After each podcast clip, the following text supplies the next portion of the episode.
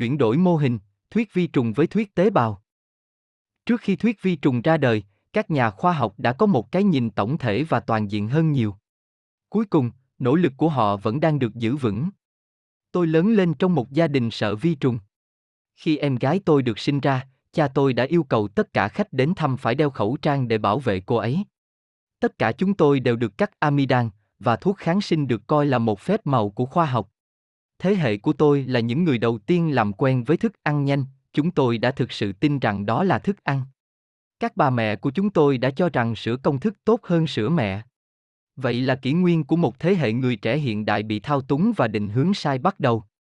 May mắn thay, trước khi có con, tôi đã được giới thiệu về phương pháp chiropractic. Tôi đã khám phá ra trí thông minh tuyệt vời của cơ thể và khả năng tự chữa lành bẩm sinh của nó. Tôi đã học về dinh dưỡng, một thái độ sống tốt và một hệ thần kinh khỏe mạnh.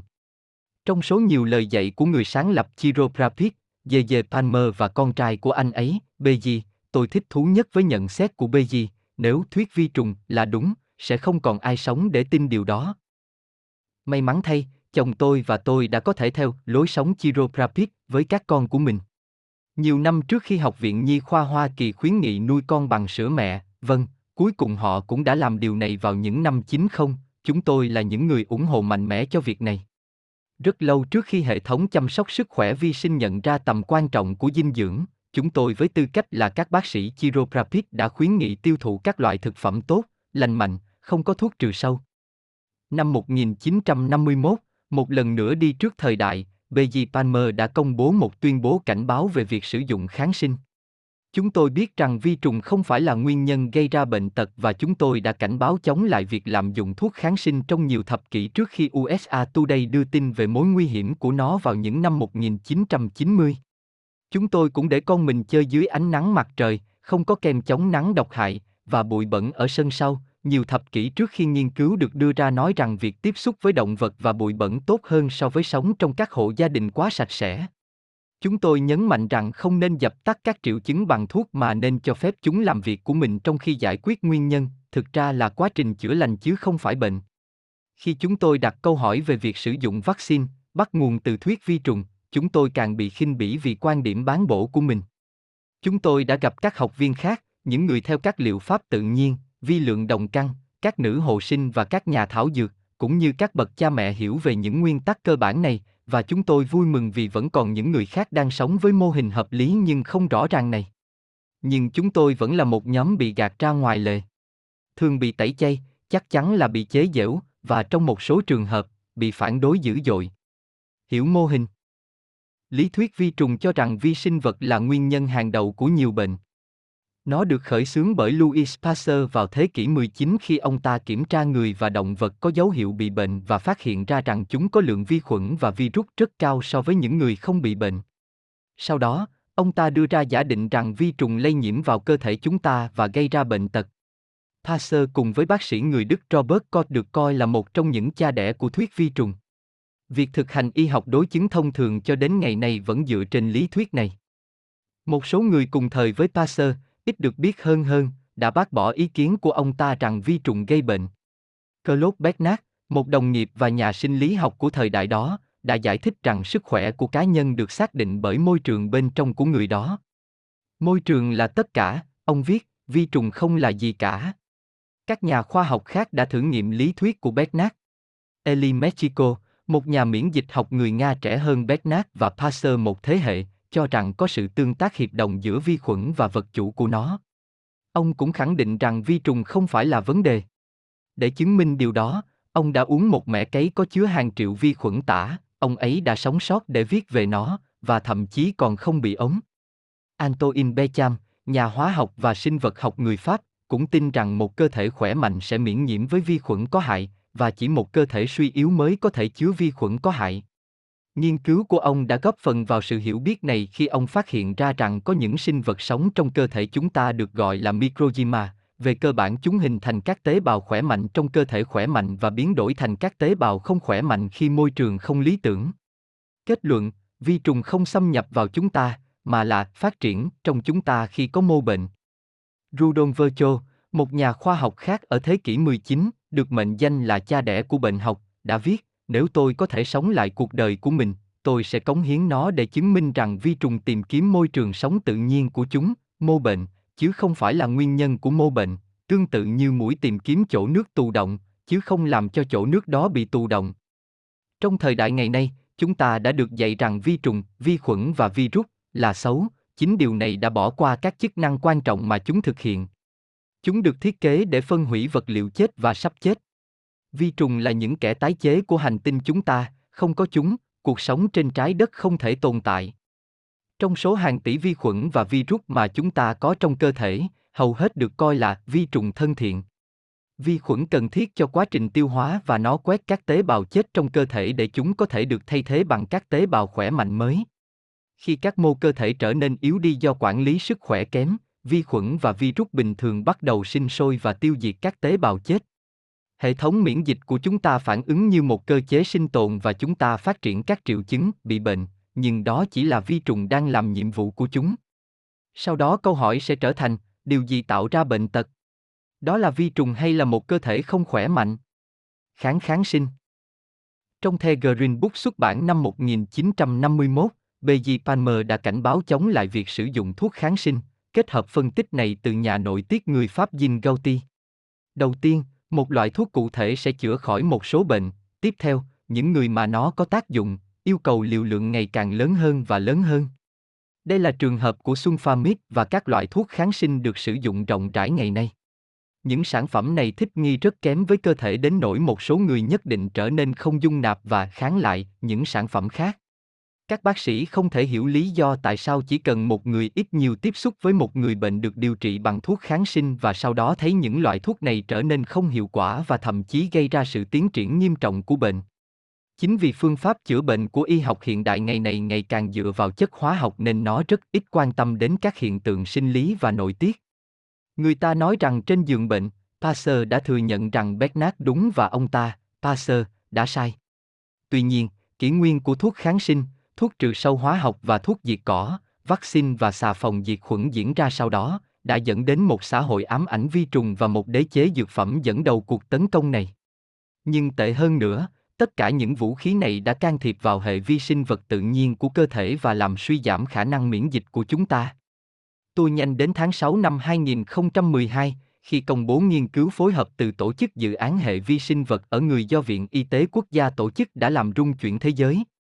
Như The New York Times đã đưa tin, 200 nhà khoa học tại 80 viện nghiên cứu đã giải trình tự vật chất di truyền của vi khuẩn được lấy từ 250 người khỏe mạnh. Họ đã phát hiện ra nhiều chủng vi khuẩn hơn họ từng tưởng tượng, lên tới hàng nghìn chủng vi khuẩn trên mỗi người. Và bộ sưu tập vi sinh của mỗi người lại khác nhau. Trước sự ngạc nhiên của các nhà khoa học, họ cũng tìm thấy dấu hiệu di truyền của vi khuẩn gây bệnh ẩn náu trong hệ vi sinh vật của mọi người. Nhưng thay vì làm cho mọi người bị bệnh, hoặc thậm chí lây nhiễm, những vi khuẩn gây bệnh này chỉ đơn giản là sống hòa bình giữa những người hàng xóm của chúng. Thay vì lý thuyết, một nguyên nhân, một căn bệnh đã thống trị y học đối chứng trong nhiều thế kỷ, những phát hiện này ngụ ý rằng có một hệ sinh thái vi khuẩn hoạt động cộng sinh trong cơ thể, một khái niệm đã được các nhà thực hành sức khỏe toàn diện biết đến trong nhiều thế kỷ. Tiến sĩ Philip Ta, một nhà nghiên cứu và giáo sư nhi khoa tại trường Y Đại học Washington, cho biết, đây là một cách hoàn toàn mới để xem xét sinh học và bệnh tật ở người. Điều đó thật đáng kinh ngạc và nó cũng mang đến những cơ hội mới đáng kinh ngạc. Trích dẫn sau đây của Ronald G. Glaser, MG, tóm tắt lại những ngã rẽ về sức khỏe mà chúng ta đang phải đối mặt. Cựu phó giáo sư nhi khoa tại Đại học Minnesota này viết, chính cơ thể mới là anh hùng, không phải khoa học, không phải thuốc kháng sinh, không phải máy móc hay thiết bị mới. Nhiệm vụ của người thầy thuốc ngày nay vẫn luôn là giúp cơ thể thực hiện những gì nó vốn đã tự làm rất giỏi trong cuộc đấu tranh sinh tồn không ngừng, đó là tự chữa lành.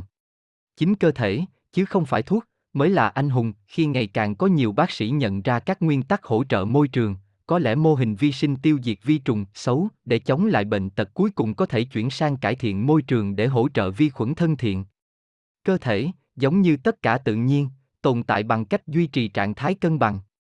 Nó phụ thuộc vào một môi trường nuôi dưỡng nó với sự liên kết và hợp tác giữa toàn bộ hệ thống, cũng như sự công nhận cơ bản về trí thông minh và tôn trọng các quy trình và trật tự tự nhiên.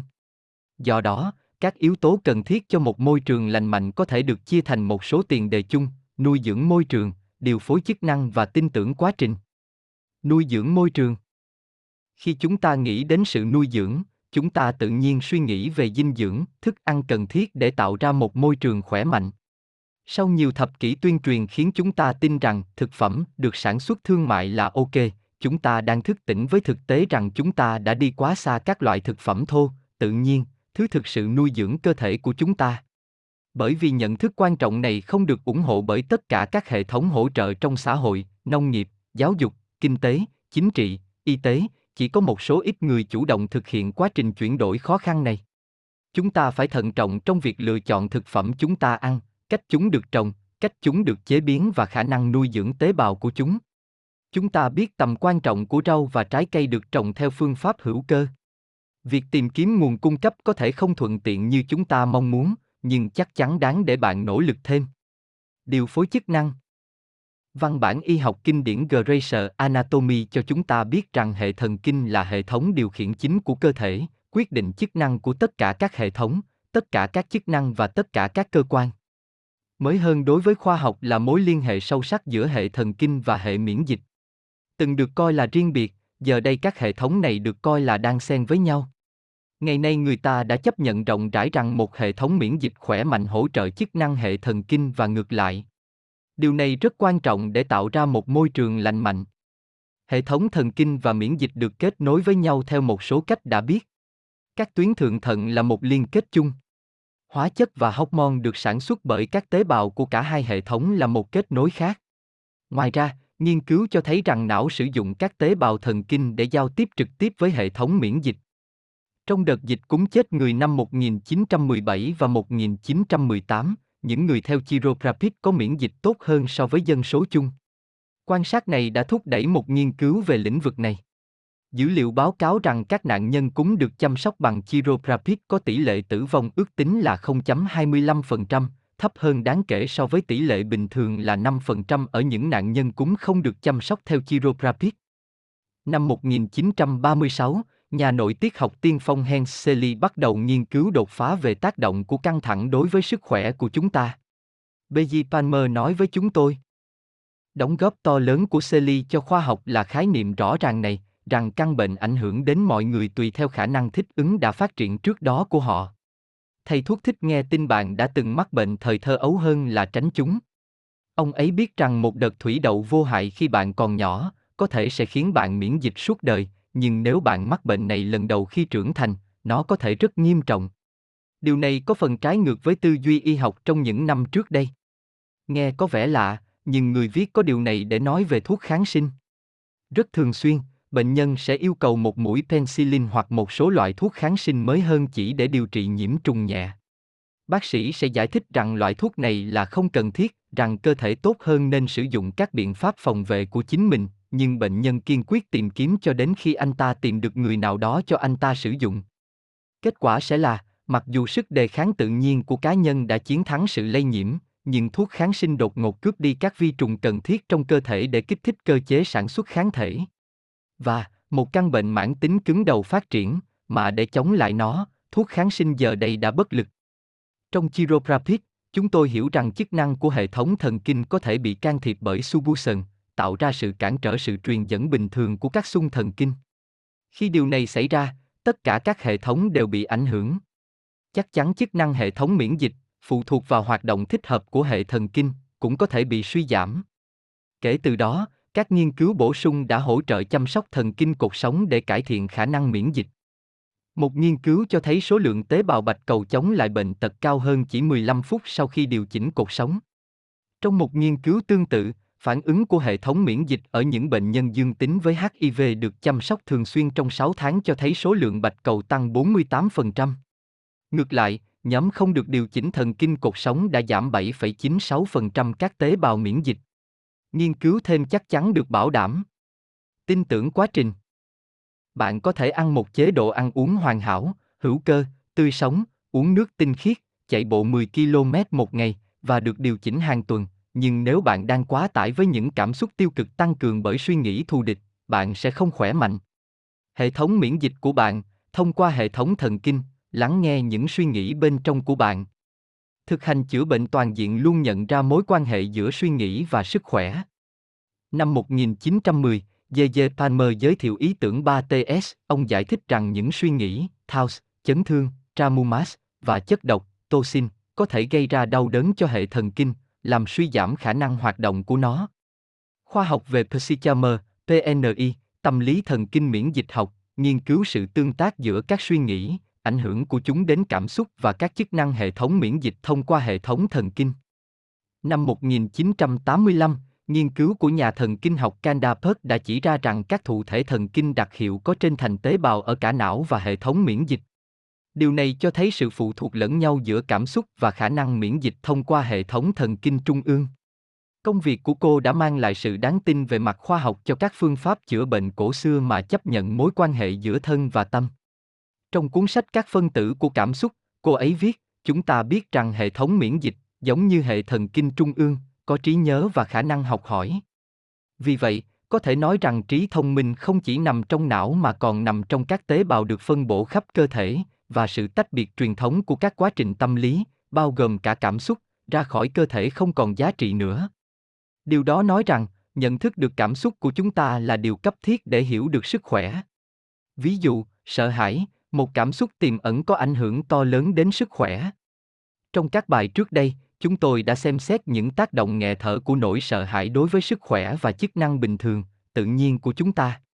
Nỗi sợ hãi đẩy chúng ta vào chế độ chiến đấu hoặc bỏ chạy, một chế độ ghi đè lên hệ thần kinh giao cảm. Trong trạng thái phòng thủ này, cơ thể hạn chế sự sinh sản và tăng trưởng của tế bào khi các hệ thống bảo vệ được kích hoạt. Nói như Bruce Lipton, chúng ta không thể sống trong tình trạng bảo vệ và tăng trưởng mất cân bằng cùng một lúc. Anh ta khẳng định rằng trạng thái thúc đẩy sự phát triển đó là tình yêu, và chế độ bảo vệ được kích hoạt bởi sự sợ hãi. Khi chúng ta ở trong trạng thái sợ hãi chưa được xua tan, chúng ta không thể chữa lành, hồi phục hay khỏe mạnh. Một người nào đó thông thái đã từng nói rằng sợ hãi, FEAR, có thể là từ viết tắt của bằng chứng giả mà tưởng là thật, Fail Evident Appearing Real. Khi chúng ta nhìn vào lý thuyết vi trùng và cảm nhận được cảm xúc cơ bản mà nó tạo ra, chúng ta có thể thấy rõ ràng nó dựa trên nỗi sợ hãi. Các thuật ngữ được sử dụng trong quá trình điều trị bệnh thông thường phản ánh tâm lý sợ hãi và hiếu chiến này. Chúng ta phải tiêu diệt căn bệnh ung thư, tiêu diệt mầm móng, chống chọi với bệnh tật, danh sách tiếp tục, với một viễn cảnh tinh thần thường trực là nỗi sợ hãi. À, và đây là kẻ giết người, giải pháp cho những vấn đề này không thể được thực hiện bởi chính bản thân chúng ta, chúng ta phụ thuộc vào một thực thể bên ngoài, trong trường hợp này là y học đối chứng hiện đại, để được cứu rỗi. Ví dụ, vi trùng là kẻ thù của chúng ta và giải pháp duy nhất của chúng ta để vượt qua chúng là hy vọng một ngày nào đó, ai đó sẽ tìm thấy loại thuốc ma thuật có thể giết chết những con vi trùng đó. Cho đến lúc đó, thật là vô vọng. Trách nhiệm đối với cuộc sống của chúng ta đã bị tước bỏ, và trạng thái tâm trí bất cần này thậm chí còn tạo ra nhiều cảm xúc sợ hãi hơn. Chữa bệnh trong mô hình này trở thành một cuộc theo đuổi vô ích và nặng nề cảm xúc. Vậy thì làm thế nào để chúng ta phá vỡ chu kỳ của sự sợ hãi? Ngoài việc đọc những lời khuyên thông thái đầy cảm hứng xung quanh chúng ta với những người bạn cùng chí hướng, bớt khuyên chúng ta nên tiếp xúc với cơ thể của mình, cơ thể là tiềm thức của bạn và bạn không thể chữa lành nó chỉ bằng cách nói chuyện. Vận động cơ thể, liệu pháp vận động, tập thể dục đơn giản, điều chỉnh cột sống và xoa bóp đều có thể giải phóng cảm xúc bế tắc bằng cách giải phóng các tắc nghẽn để cơ thể hoạt động bình thường. Nghệ thuật chữa bệnh cổ xưa và những người chữa lành toàn diện hiện đại đều công nhận và hỗ trợ mối liên hệ giữa tâm trí và cơ thể trong việc chữa bệnh. thất kết luận, hầu hết mọi nền văn hóa khác, trừ chúng ta, đều thừa nhận vai trò của một số loại xúc tác cảm xúc hoặc giải phóng năng lượng trong việc chữa bệnh. Thành thật mà nói, vai trò của tâm trí trong việc chữa bệnh không phải là mới, nó chỉ bị triệt tiêu trong thời y học hiện đại. Hippocrates, cha đẻ của y học, đã đưa ra những tuyên bố này từ nhiều thế kỷ. Trước, con người được tạo ra để khỏe mạnh miễn là họ toàn vẹn về cơ thể, tâm trí và tinh thần. Con người được đặc trưng bởi các đặc tính tự chữa lành đến từ bên trong và một năng lực tự chữa lành bẩm sinh. Sức khỏe và sự hài hòa là trạng thái bình thường của tất cả sự sống. Giờ đây, các định nghĩa được chấp nhận về sức khỏe đang quay trở lại với cách nghĩ của Hippocrates.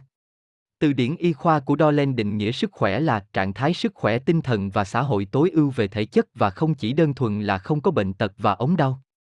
Thất đồng ý, Cuối cùng nhưng chắc chắn không kém phần quan trọng, sức khỏe còn hơn nhiều so với việc không có bệnh tật, cô viết. Hãy sống theo cách không ích kỷ, nâng cao trạng thái hạnh phúc tinh thần thực sự giúp ngăn ngừa bệnh tật. Sức khỏe là tin tưởng vào khả năng và mong muốn tự chữa lành và hồi phục của cơ thể tâm trí bạn. Hãy chịu trách nhiệm về sức khỏe của chính bạn và bệnh tật. Tôi rất hào hứng khi thấy khoa học đã bắt đầu bắt kịp mô hình tổng thể, thách thức các lý thuyết dựa trên nỗi sợ hãi và hỗ trợ sự trở lại của trí tuệ logic. Lý do tại sao hầu hết các thực hành tổng thể đã không chấp nhận lý thuyết vi trùng ngay từ khi mới ra đời là vì tiền đề chính của mô hình chữa bệnh của họ thấy rằng có một trí thông minh bẩm sinh trong vật chất sống, có trật tự, tính đồng bộ và tôn trọng quy luật tự nhiên. Sự thay đổi trong nhận thức, hướng tới sự hiểu biết và tuân thủ những nguyên tắc quan trọng này sẽ có ảnh hưởng sâu sắc nhất đến bản thân cá nhân, gia đình chúng ta và tương lai của nhân loại. Hai lý thuyết về bệnh tật. Lý thuyết vi trùng. Một, bệnh tật phát sinh do vi sinh vật bên ngoài cơ thể. Hai, các vi sinh vật nói chung phải được đề phòng. Ba, chức năng của vi sinh vật là không đổi. 4. Hình dạng và màu sắc của vi sinh vật không đổi. 5. Mỗi bệnh đều liên quan đến một loại vi sinh vật cụ thể. 6. Vi sinh vật là nguyên nhân nhân quả chính. 7. Bệnh tật có thể tấn công bất kỳ ai. 8. Để ngăn ngừa bệnh tật, chúng ta phải xây dựng hệ thống phòng thủ. Lý thuyết tế bào một bệnh tật phát sinh từ vi sinh vật bên trong tế bào của cơ thể hai, Những vi sinh vật nội bào này bình thường có chức năng xây dựng và hỗ trợ các quá trình trao đổi chất của cơ thể. 3. Chức năng của các sinh vật này thay đổi để hỗ trợ quá trình dị hóa, phân hủy của sinh vật chủ khi sinh vật đó chết hoặc bị thương, có thể là hóa học cũng như cơ học. 4. Các vi sinh vật thay đổi hình dạng và màu sắc của chúng để phản ánh môi trường mà chúng được nuôi dưỡng. 5. Mỗi bệnh đều có liên quan đến một tình trạng cụ thể. 6. Các vi sinh vật trở nên gây bệnh khi sức khỏe của vật chủ xấu đi. Do đó, tình trạng của sinh vật chủ là nguyên nhân nhân quả chính. 7. Bệnh tật phát triển là bởi các điều kiện không lành mạnh. 8. Để ngăn ngừa bệnh tật chúng ta phải tạo ra sức khỏe.